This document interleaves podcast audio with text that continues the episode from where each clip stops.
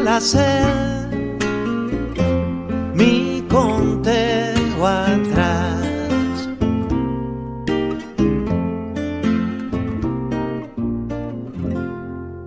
Gentili ascoltatori, bentornati a questo nuovo appuntamento con l'informazione, la cultura e la musica dell'America Latina. Lui era un torinese.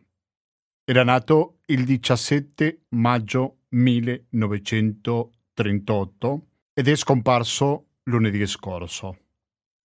Ha lavorato per tanti quotidiani, ha fatto tanti reportage per la RAI e se qua lo ricordiamo, fra tanti altri motivi, è perché ha firmato tanti documentari dove l'America Latina è stata al centro, perché ha messo sotto la sua lente personaggi come il Che Guevara, come Fidel Castro, come Rigoberta Menchú, come il subcomandante Marcos e come Diego Armando Maradona. Naturalmente che mi sto riferendo al giornalista Gianni Minà, che fra le tante cose che ha fatto nei suoi 85 anni di vita è stato direttore della rivista Latinoamerica e tutto il sud del mondo dal 2000 fino al 2015. Chiunque segua questa trasmissione da diversi anni probabilmente si ricorderà che Gianni Minà è stato, credo che lo posso dire senza timore, essere smentito, un amico di Latinoamericando. L'avevo intervistato tante volte, in alcuni casi la motivazione era la rivista Latinoamerica e tutti i sud del mondo, anche se l'ho intervistato per analizzare il mondo dell'informazione, sempre con l'America Latina al centro, perché l'America Latina è il centro della nostra attenzione dal 2005 e anche stato per molti anni il centro dell'attenzione di Gianni Minà. Non poteva essere altrimenti. Oggi, in questa edizione corrispondente al 30 marzo 2023, dedichiamo una puntata in sua memoria. Lui è stato sempre disponibile con questa trasmissione, con una grandissima gentilezza e umiltà. Ci ha fatto il piacere di complimentarsi con questa trasmissione non per il conduttore, né tantomeno per le sue qualità, bensì perché portiamo, molto modestamente lo dico questo, un'informazione che è difficile da trovare altrove. Ci occupiamo del continente scomparso. In questa amicizia Gianni Minà che ha avuto con questa trasmissione, come non poteva essere altrimenti, noi faremo una specie di riepilogo delle volte che ci ha dato la sua voce. Non faremo in tempo di farlo tutto in una sola puntata. Sentiremo una parte oggi delle interviste che il Latinoamericando le ha fatto durante tanti anni e dopo, se abbiamo il tempo, continueremo con questo riepilogo di interviste giovedì prossimo. Naturalmente che non è l'unica notizia che riguarda l'America Latina.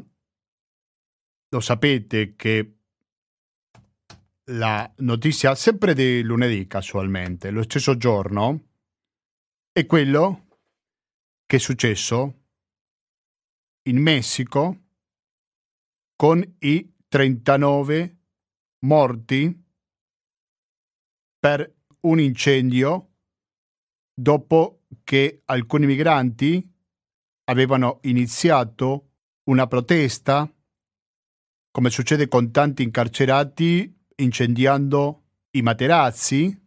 Il saldo è stato tragico. Correggo la cifra, sono stati 38 i migranti morti. Fa male queste notizie, ma fa anche male vedere il video dove si vede un paio di funzionari dell'Agenzia dell'Immigrazione messicana che si allontanano dall'incendio che stava iniziando davanti ai propri occhi. Quindi a distanza molto ravvicinata e anziché aprire la porta per poter far sfuggire, la gente che stava per morire bruciata, ha deciso di mantenere il cancello chiuso ed è scappare. Le ultime notizie parlano che la Commissione Interamericana dei Diritti dell'Uomo ha chiesto al governo di indagare per la morte di questi 38 migranti, per lo più venezuelani, ma non solo. È una questione molto complessa, ci sono non solo venezuelani, dicevo, ma anche molti centroamericani in generale. Qua mi sto separando dalla cronaca di lunedì scorso.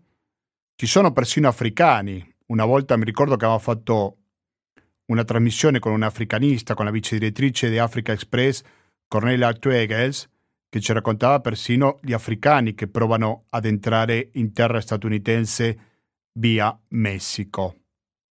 È un tema che ne abbiamo parlato un'infinità di occasioni, facendo i collegamenti naturalmente in diretta con il Centro America e anche con il Messico.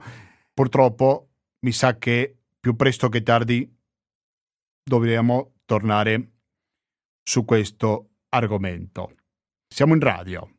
E in radio il tempo è limitato, a volte bisogna scegliere gli argomenti e noi abbiamo deciso di rendere omaggio a Gianni Minà attraverso la sua voce.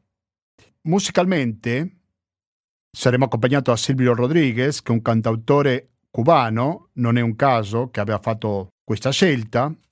Sentiremo la voce di Minà, sentiremo la voce di Silvio Rodriguez e non sentiremo pubblicità perché abbiamo un conto corrente postale che è il 120 82 301, il RID bancario, il pago elettronico e il contributo con l'associazione Amici e Radio Cooperativa sono i metodi alternativi per aiutarci alla sopravvivenza. Sentiamo un po' più di musica e quando torniamo sentiremo la prima delle interviste che le abbiamo fatto a Gianni Minà nel corso degli anni. Buon ascolto, sempre in compagnia di Radio Cooperativa.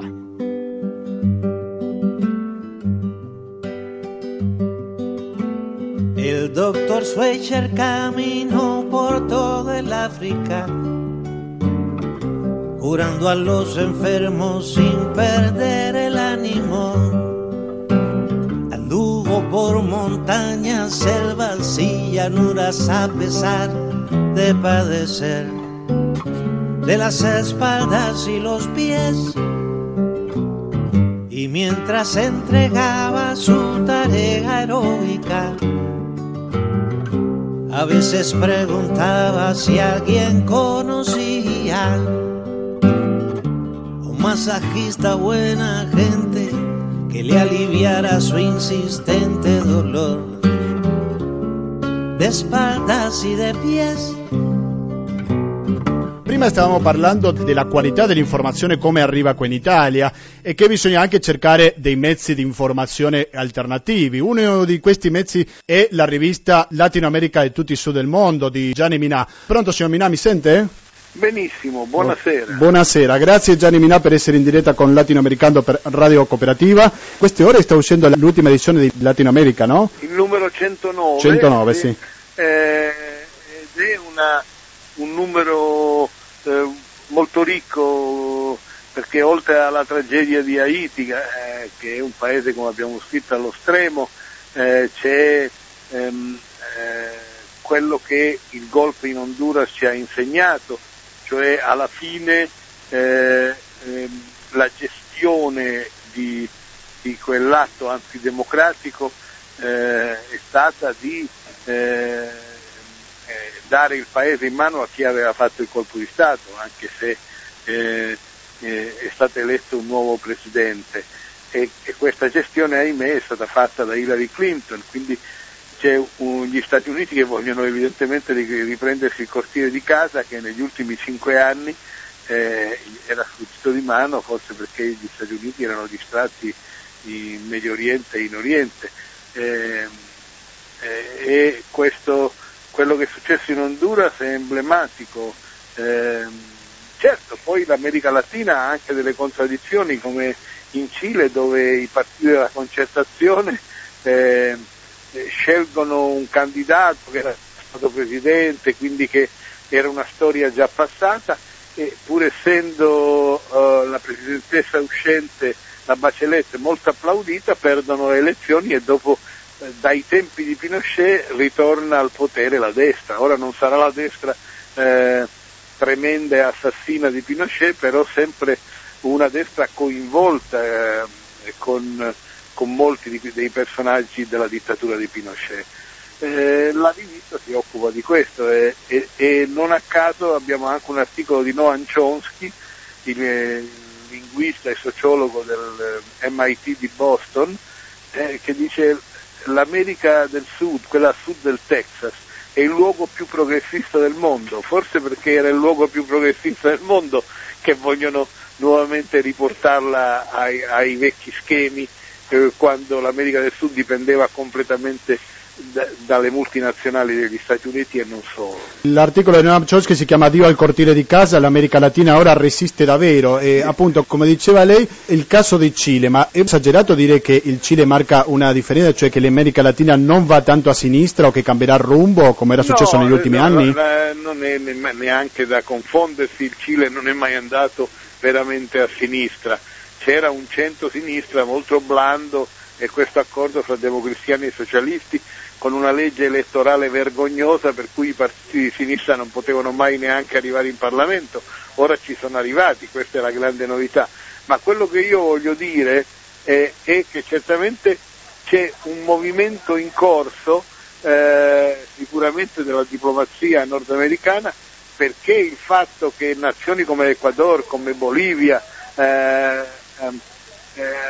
abbiano girato pagina, e gli indigeni, che sono la maggioranza di questi paesi, hanno vinto le elezioni, il fatto che un ex guerrigliero Tupamaro è presidente dell'Uruguay era evidentemente qualcosa che aveva cominciato, a parte il Venezuela di Chavez, a parte lo stesso Brasile di Lula, che è soave come proposizione, ma nei fatti poi disturba l'economia nordamericana, questa egemonia brasiliana nel continente. E quindi evidentemente tutto questo era non accettabile anche da un'amministrazione che si presenta diversa da quella di Bush. E infatti credo che per vincere le battaglie interne, come quella sul servizio sanitario per tutti i cittadini, cosa incredibile che il paese all'avanguardia nel mondo, il paese bandiera della democrazia, abbia 50 milioni di cittadini che non hanno un'assistenza sanitaria di Stato. Per vincere queste battaglie evidentemente Obama deve cedere su certe logiche nella politica estera, ma tutto questo certamente ci preoccupa un po'. Signor Gianni Minà, il primo articolo che si vede nella sua rivista è il vizio di nascondere dei nostri media. Ci può riassumere brevemente cosa dice questo articolo? Su cosa parla? È il mio editoriale, quello, io editoriale, sì, in due parti, raccontando due storie. Una è la storia di Haiti, cioè tutti hanno fatto leva sulla commozione del momento, ma nessuno ha avuto la voglia di raccontare perché Haiti era così diseredata, per cui, a parte la forza del terremoto, ma anche un terremoto meno forte l'avrebbe rasa al suolo, perché Haiti è stata rapinata da 100 anni e più da tutte le nazioni occidentali, non solo la Francia ma anche dalle altre, e perché gli Stati Uniti arrivano con 10.000 soldati mentre Cuba manda 1.000 medici, cioè c'è una differenza di approccio proprio con quel dramma. Cuba ha formato centinaia di giovani medici haitiani, aveva già 500 medici e paramedici ad Haiti, e nella notte, in 24 ore, ha fatto arrivare altri 500 operatori del settore della salute. E invece gli Stati Uniti hanno mandato i Marines, hanno occupato l'aeroporto tanto che molti aiuti, come quelli dei Medici Senza Frontiere, hanno dovuto l'aereo che portava due ospedali da campo atterrare a Santo Domingo perché non c'era posto per il suo atterraggio ad Haiti. Allora, proprio come impostazione, io dico, ma Haiti va aiutata o va annessa? Perché viene fuori questo. E poi, guardando la carta geografica, ti accorgi che Haiti è esattamente in mezzo fra Cuba e il Venezuela, quindi è un meraviglioso posto d'osservazione se gli Stati Uniti la controllano, e anche strategicamente e militarmente un posto vitale, per sempre se hai delle politiche di controllo di un continente, che sono le vecchie politiche che noi credevamo che fossero tramontate con l'arrivo di Obama. Questa presenza così forte, per esempio, di Cuba ad Haiti con i suoi medici e paramedici. Ricordiamoci che Cuba ha 70.000 medici nel mondo, in tutti i paesi del sud, e come ha detto una volta proprio Barack Obama, l'influenza e la forza dei 70.000 medici cubani nel sud del mondo è stata una politica molto più forte di tutte quelle che abbiamo fatte noi in America Latina e nel sud del mondo, cioè l'ha dovuto riconoscere questa realtà. Certamente cioè la situazione, la realtà haitiana è diversa da come viene raccontata, e allora lì viene fuori l'incapacità di essere sincera, di essere trasparente della nostra informazione. È prona la nostra informazione, cioè, queste cose che io ho appena detto sono di fronte agli occhi di tutti. Perché ignorare tutto questo? Che cosa deve venire fuori come segnale dal dramma di Haiti? Io 2 giorni dopo il terremoto, il Fondo Monetario ha concesso un prestito al governo di Haiti stremato, ponendogli delle condizioni, come fa il Fondo Monetario e la Banca Mondiale da sempre con le nazioni povere, strangolandole, dicendo che non bisogna aumentare gli stipendi degli impiegati dello Stato. In una situazione come quella che sta vivendo Haiti faranno un lavoro tremendo le poche persone, diciamo così, dell'apparato dello Stato capaci di reagire a questa tragedia. Hanno chiesto di alzare il prezzo delle tariffe della luce, cioè non come un paese stremato l'hanno trattato, come un paese ancora una volta da spremere. Il Fondo Monetario ha trattato Haiti. La rivista The Nation, che è la rivista progressista degli Stati Uniti dove scrivono i premi Nobel, ha denunciato immediatamente questa realtà quasi assurda, che per darti un prestito ti pongo delle condizioni mentre tu sei in ginocchio. I giornali nostri, anche quelli che si dicono di sinistra, sono ben guardati da sottolineare questa realtà, come l'altra, quella dei cosiddetti contractor, no? C'è stata una strage fatta da alcuni contractor della Blackwater, la società che era tanto cara all'ex vicepresidente degli Stati Uniti Cini, no? Quella che fa il lavoro sporco in Iraq e in Afghanistan. Il governo Obama aveva detto che dopo la verifica di alcuni atti assassini di questa famosa Blackwater, il governo degli Stati Uniti non avrebbe avuto più come collaborante questa società.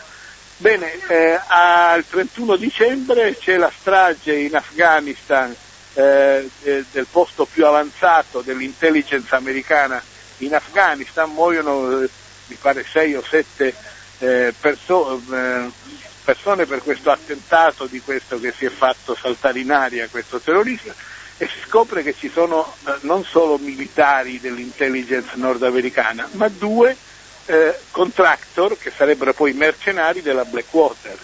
Allora è stata detta una balla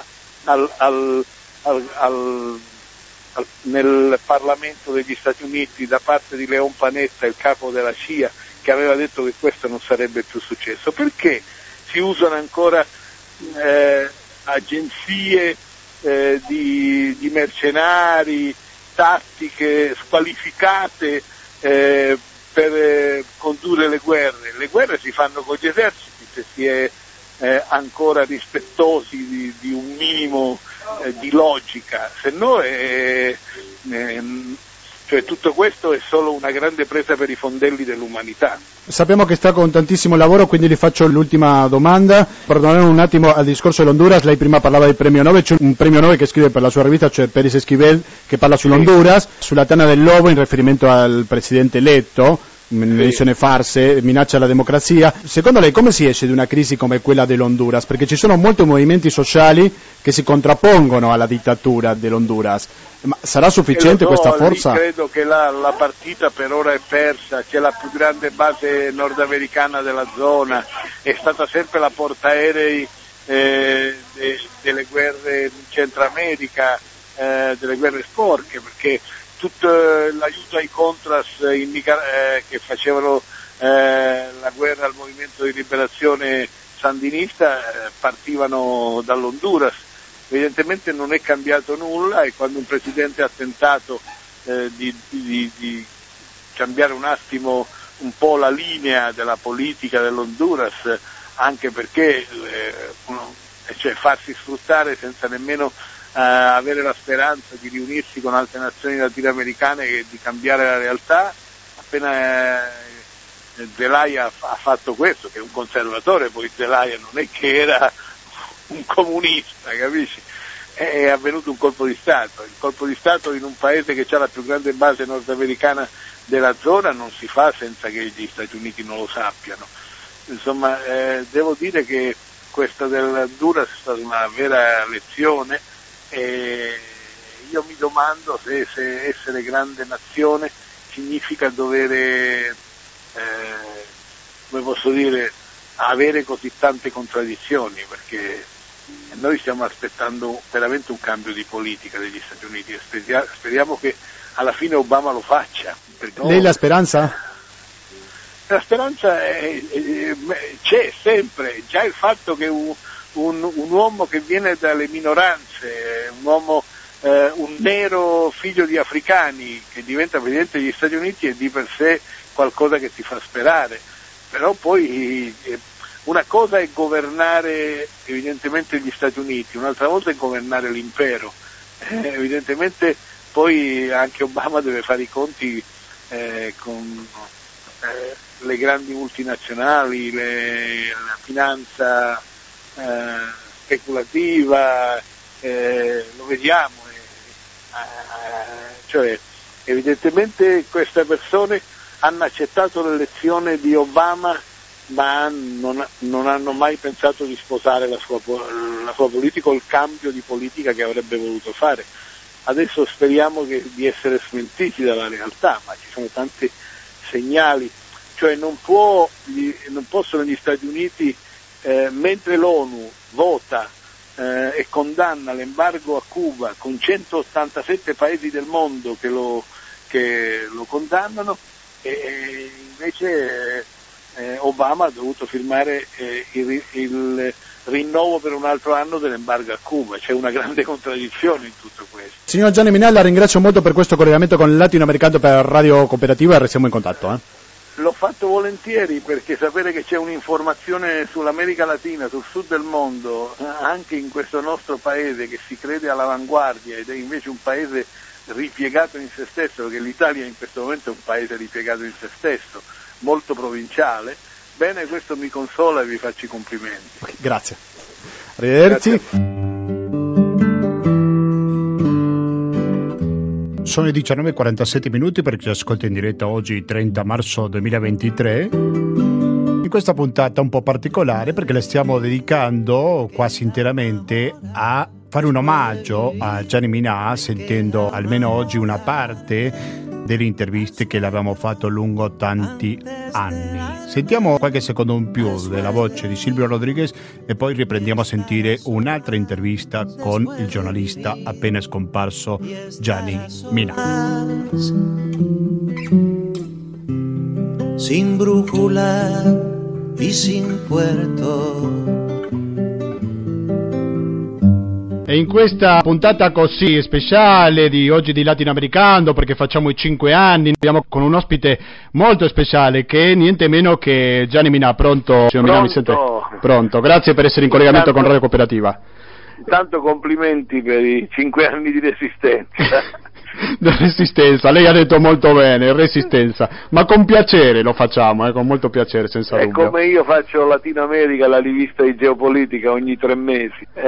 Gli amici latinoamericani, scrittori, saggisti, con cui ho diviso pezzi di vita, mi fanno l'onore di mandarmi sempre degli articoli molto interessante, anche perché smentiscono la visione dell'America Latina che danno i giornali italiani, il cosiddetto nord del mondo, e che dipende poi sull'America Latina da El País, il giornale che è stato fondato non per caso da un franchista, e che dà una visione dell'America Latina ancora neocoloniale, come fosse scocciata, che l'America Latina sta vivendo un rinascimento e un riscatto. E sicuramente in questo rinascimento e riscatto possiamo parlare di 2 presidenti, uno che è già in carica, che si è insediato come Mujica in Uruguay, ma anche Dilma, che anche era una ex guerrigliera, e quindi possiamo interpretarlo come un cambiamento nella politica latinoamericana? Beh, intanto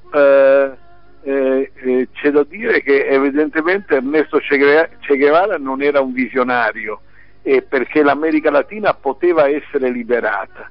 Hanno dovuto sacrificarsi ancora migliaia di persone, hanno dovuto morire persone, hanno dovuto soffrire persone, perché finalmente l'America Latina potesse guadagnare non soltanto uno straccio di democrazia, ma vedere rispettati i propri diritti, di non essere più il cortile di casa degli Stati Uniti, ma terre indipendenti che si organizzano fra di loro con l'Alba,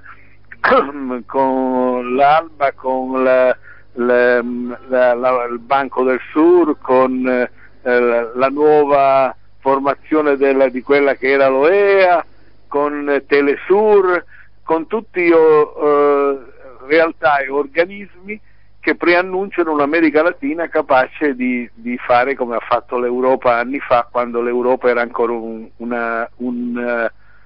una regione democratica, perché mentre in America Latina le persone riacquistano diritti che non avevano o che non avevano mai avuto, e noi li perdiamo. Qui in Europa il lavoratore qui non è più nessuno, non è rispettato per niente.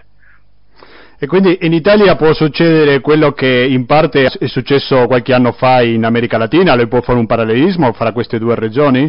Fra questi 2 luoghi? Che ci vogliono anni perché l'Europa ritrovi se stessa, cioè un atto di grandissima modernità che questi paesi latinoamericani eleggano persone come Pepe Mujica o come Dilma Rousseff, gente che ha dovuto fare la resistenza contro le dittature criminali che c'erano in Uruguay e in Brasile, e che ora, pur avendo imbracciato il fucile, sono sinceramente democratiche, non come molti come posso dire leader politici europei che di democratico hanno molto poco. È una lezione, credo, che la storia ci dà, e anche a quelli che non hanno capito che quando sei con le spalle al muro, perfino San Tommaso ha scritto che hai il diritto di abbattere il tiranno, e quindi puoi imbracciare un'arma per riconquistare quel minimo di diritti che devi avere e che ti stanno levando. C'è molta malafede quando si parla di America Latina, e specialmente anche di quella che è stata una stagione, quella della lotta armata, che non era certo voluta da persone che amavano la pace, non la guerra. Quali sono le sfide con le quali si può trovare l'America Latina in questo 2011?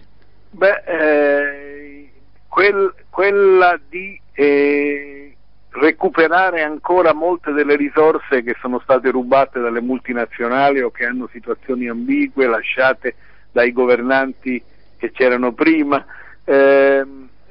Nazionalizzare non è, come dicono le nostre parti, sempre qualcosa di come posso dire, di pericoloso. È pericoloso dare troppo ai privati, che fanno quello che vogliono delle ricchezze di tutti. io voglio dire, ho ammirato anche presidenti come Lula. Certo, ha dovuto fare i conti con la Confindustria brasiliana, ha dovuto cedere, non è riuscito ad arrivare fino in fondo con la riforma agraria, ma almeno ora nei tribunali brasiliani si fanno i processi con coloro che ammazzano i lavoratori, i finterra, i contadini e i siringheros. Voglio dire, è stata dura e lunga la lotta per recuperare i propri diritti, anche da parte del Brasile. La verità è che questa impostazione, che ha per esempio un altro dei protagonisti in Chavez, ha superato 12 consultazioni elettorali in 12 anni, cioè se non è democrazia quella, cosa è la democrazia? Dico, questi paesi stanno mettendo in crisi l'egoismo dei paesi del nord. Questo è il problema, per quello se ne scrive con sarcasmo anche sui nostri giornali, anche da colleghi che hanno evidentemente venduto l'anima. Quindi vi ringrazio di avermi chiesto un parere su qualcosa che difficilmente, a parte la rivista Latina America che edito e dirigo, ogni 3 mesi la trovate in libreria Feltrinelli, non riesco a esprimere su altri giornali, perché alla fine c'è un filtro nei famosi giornali liberi del nostro paese. Nel nostro piccolo, ma è quello che cerchiamo di fare da 5 anni. Gianni Minà, la ringrazio molto per questo collegamento con Radio Cooperativa e gli auguro buon lavoro. Buon lavoro a voi.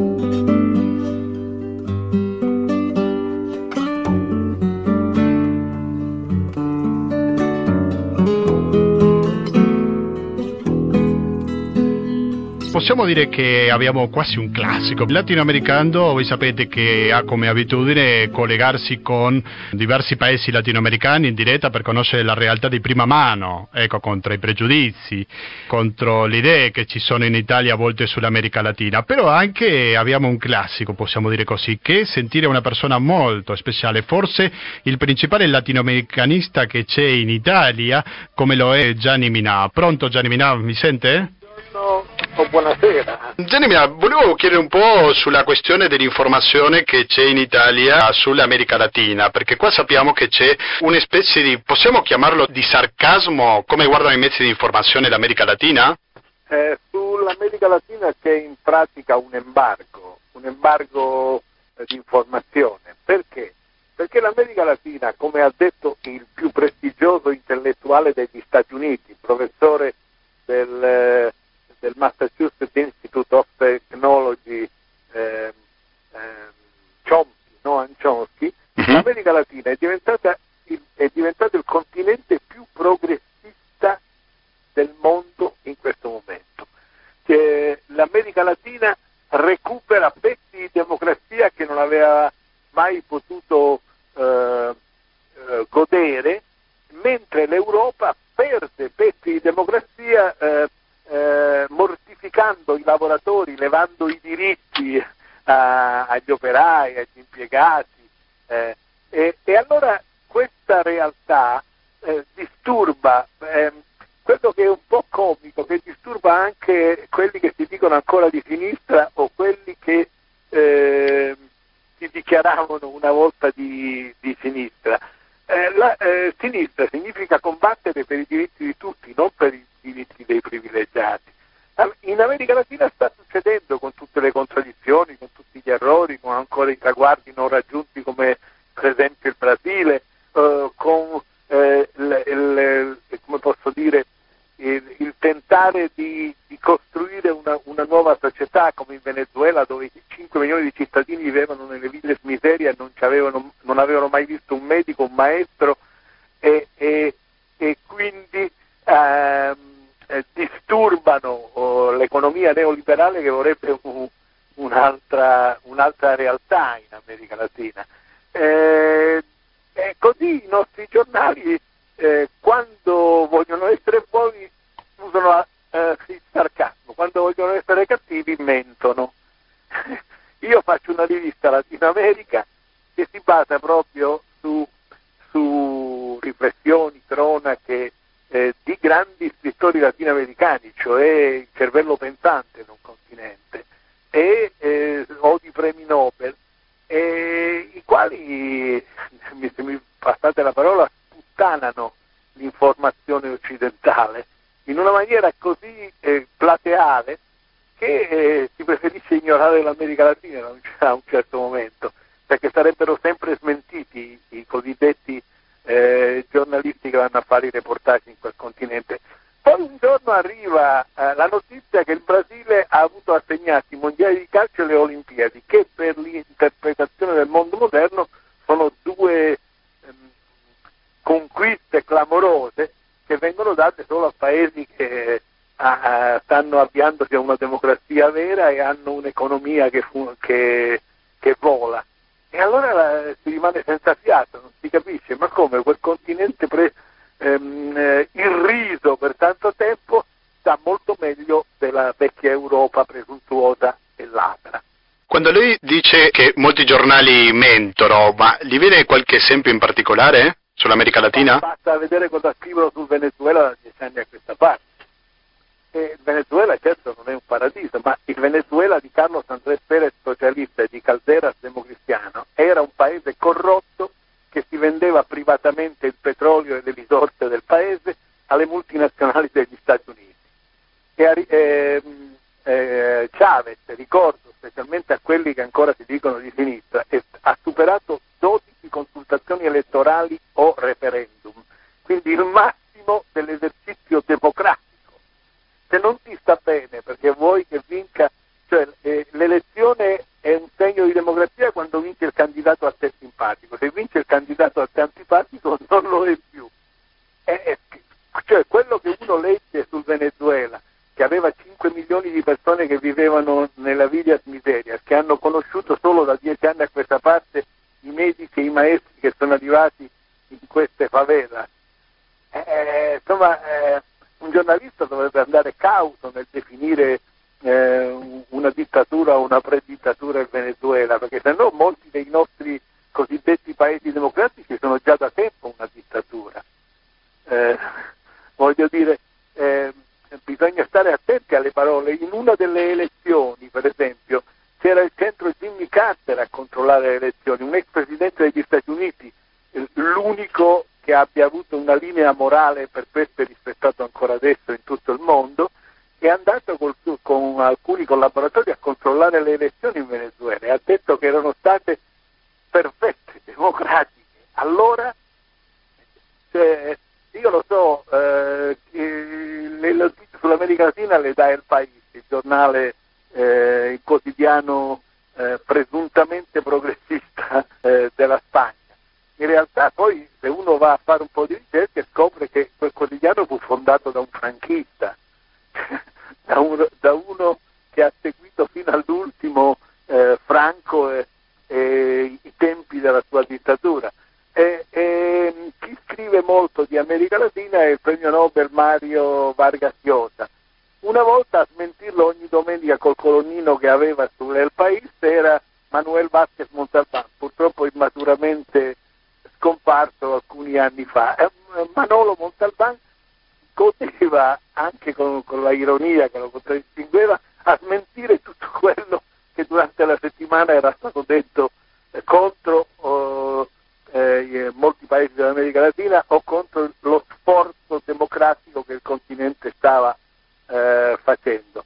È morto Manolo, purtroppo la linea dell'America Latina l'ha detta il premio Nobel Vargas Llosa col suo prestigio, perché anche se contraddittorio rimane un grandissimo scrittore, e i giornali italiani ed europei si limitano a copiare la linea sull'America Latina di El País. È un po' triste nell'epoca della comunicazione questo rinchiudersi dentro quello che è la propria supponenza, che è quello che l'Europa e il nord del mondo fa. Lei prima parlava dell'informazione, come viene trattata dell'America Latina qua in Europa, però c'è un punto da pensare. Io ho una teoria che vorrei che lei mi smentisse o mi confermasse. Non si parla dell'America Latina anche perché in America Latina ci sono diversi movimenti in tanti paesi che vogliono cambiare le cose che forse in Europa non sono arrivati con tanta forza, o almeno non si vede dal punto di vista degli stati e questo. E quindi riflettere questi movimenti che si sono visti in America Latina è un po' quasi come stimolare qualcosa di simile in Europa. Come vede questa teoria lei? Tanto non è mentendo che si cambierà la storia. La storia non si perdona e questo dovrebbero sapere questi signori. Io ricordo che alcuni anni fa ci fu il meeting dell'Internazionale Socialista a San Paolo del Brasile. La delegazione italiana, formata da Lema, da Fassino, come arrivò, chiede subito di fare un documento di critica contro Cuba, cioè dimenticando che cosa era stata Cuba, ad esempio, in un continente dove era stata attuata il Plan Condor voluto da Nixon e da Kissinger, che aveva causato migliaia e migliaia di morti e di desaparecidos, e gli omicidi su commissione ordinati non solo dal servizio segreto cileno, agli anticubani, agli anticastristi di Miami, per assassinare per esempio Letelier, l'ex ministro degli esteri cileno, che fu esecutato a Washington su richiesta del servizio segreto di Pinochet. Ecco, dimenticare tutto questo e fare questa richiesta appena arrivati a San Paolo del Brasile era segno di un atteggiamento stonato. Lula, che era già presidente da pochissimo, rispose: non se ne parla per meno, nemmeno, per noi Cuba è un esempio di resistenza. E mi sentii, come posso dire, mortificato da questo atteggiamento della presunta sinistra italiana, della presunta sinistra socialista italiana. Quello che sta accadendo in America Latina è qualcosa di moderno che scavalca i luoghi comuni che solitamente vengono usati. Nelle nuove costituzioni di Bolivia e Ecuador, per esempio, sono stati inseriti dei come posso dire, per esempio la natura è così ben tutelata che se tu la violi sei punibile con le stesse restrizioni che metti quando viene mortificato un essere umano. Cioè, la natura è uguale a un essere umano e tu non la puoi violare impunemente. È di una modernità e di un'avanguardia assoluta che è nelle nuove costituzioni di Bolivia ed Ecuador, mentre qui da noi ancora discutiamo, in questi giorni a Durban è terribile, discutiamo su quanto i paesi forti, i paesi ricchi possono evitare l'effetto terra o non evitare. Cioè, i paesi cosiddetti ricchi stanno ancora a 100 anni fa e le nuove democrazie dell'America Latina stanno già nel futuro. Questa è la realtà, poi se ne vuoi prendere coscienza è un'altra questione. Lei parlava prima di Cuba e poco fa ho visto che lei ha pubblicato anche un articolo sul rapporto che c'è fra Obama e Cuba, cioè come sono cambiate o se sono cambiati qualcosa i rapporti fra entrambi i paesi. Purtroppo non c'è nessun rapporto, abbiamo sperato molto in Obama, che evidentemente è condizionato, ha diversi condizionamenti purtroppo il governo Obama, e questo è uno di quelli. Il 73% in un sondaggio recente dei cittadini degli Stati Uniti vorrebbe che finisse l'embargo a Cuba, perché la terza, la quarta generazione non gliene frega più niente di come andò negli anni 50 la storia, ed era comunque una storia di ricerca di indipendenza di un paese, il diritto di autodeterminazione di un popolo. E purtroppo non è successo niente, la politica nordamericana non è cambiata, addirittura è stato il governo degli Stati Uniti ha ancora inserito nei cosiddetti tra virgolette, paesi terroristi, Cuba, che è vittima del terrorismo organizzato in Florida e messo in atto sulla propria terra da almeno 40 anni. Ci sono più di 3.000 morti cubani negli attentati organizzati dai bombaroni terroristi della Florida o del New Jersey, da dove sono partite queste azioni. Allora, come si fa a essere così spietati di attribuire a Cuba, che ne è vittima, qualcosa che è organizzata sul proprio terreno e viola perfino una legge Bush Junior che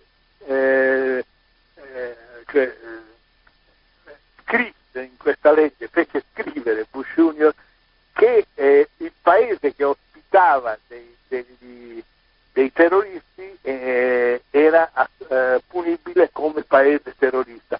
Ora Luis Posada Carriles, Orlando Bosch, Santiago Alvarez, tutti questi attrezzi, questi assassini che vivono impunemente in Florida, evidentemente chiamano in causa gli Stati Uniti, che mentre dicono di combattere il terrorismo poi proteggono chi lo pratica. Vogliamo ricordare anche la vicenda dei 5? Questa è una storia di quelle che non fa onore all'informazione.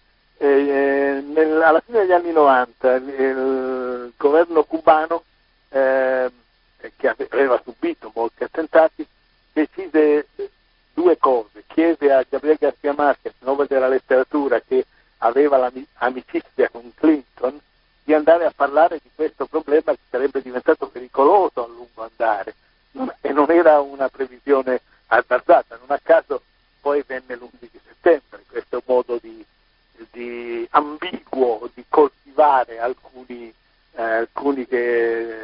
terroristi o aspiranti terroristi, e l'altra cosa è infiltrare nella società nordamericana 5 agenti dell'intelligence cubana per scoprire le centrali terroristiche, dove erano e quali erano i loro meccanismi.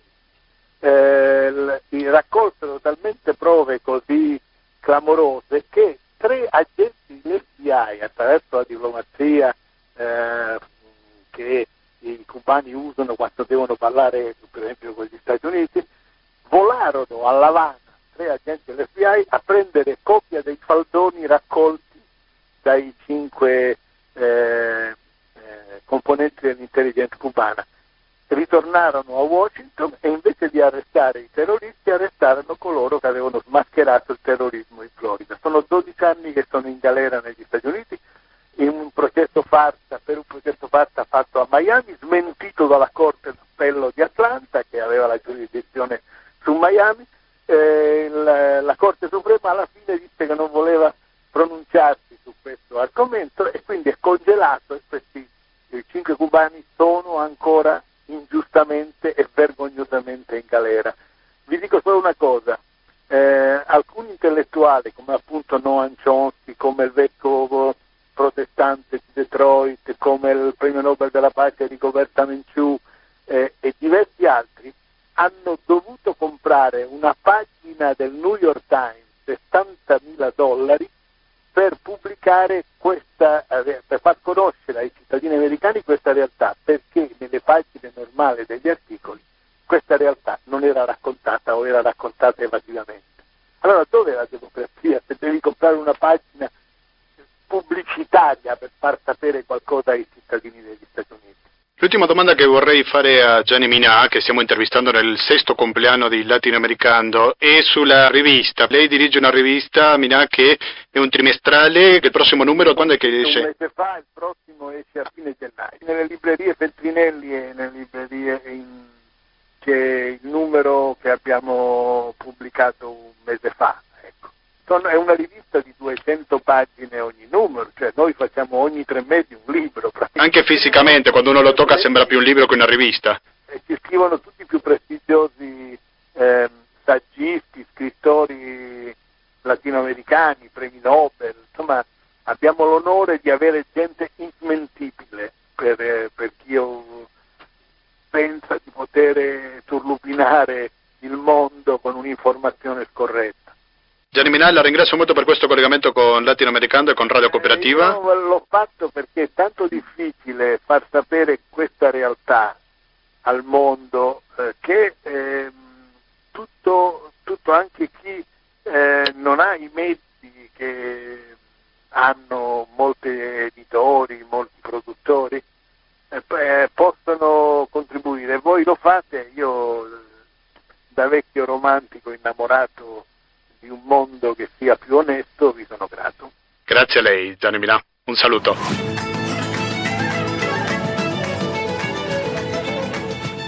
Gentili ascoltatori, dopo aver sentito questa trasmissione un po' particolare, perché l'avevo dedicato pressoché interamente a fare un omaggio a Gianni Minà con alcune delle interviste che le abbiamo fatto, è arrivato il momento di salutarci. Abbiamo sforato un po', perché sono le 20:14 per chi ci ascolta in diretta.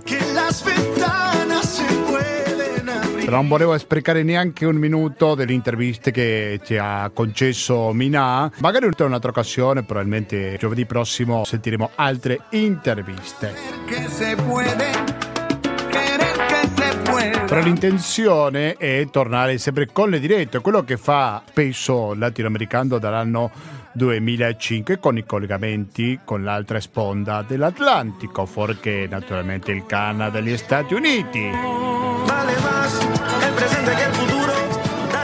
Andiamo in onda ogni giovedì dalle ore 19:10 in diretta e in replica il lunedì dalle ore 16:25. Nel primo caso fra poco sentirete musica, dopodiché dalle 21:30 fino alla mezzanotte sarà il momento di ascoltare Internote, mentre che se ci ascoltate in replica il lunedì pomeriggio fra pochissimo sentirete la voce di Gabriele con Economia e Società.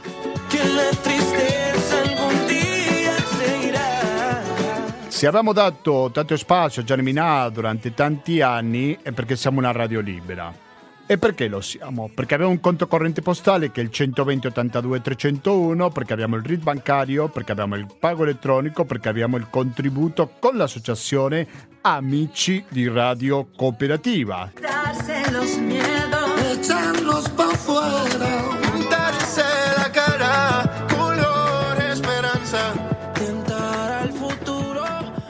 Dunque, potete scriverci, magari per criticarci, per dire qualcosa che vi è piaciuto di più, per ripeterla in quel caso, per migliorare, naturalmente siamo sempre molto aperti alle critiche, o anche per proporre qualche argomento che riguardi l'America Latina. La mail è latinoamericando@gmail.com, ripeto, latinoamericando@gmail.com.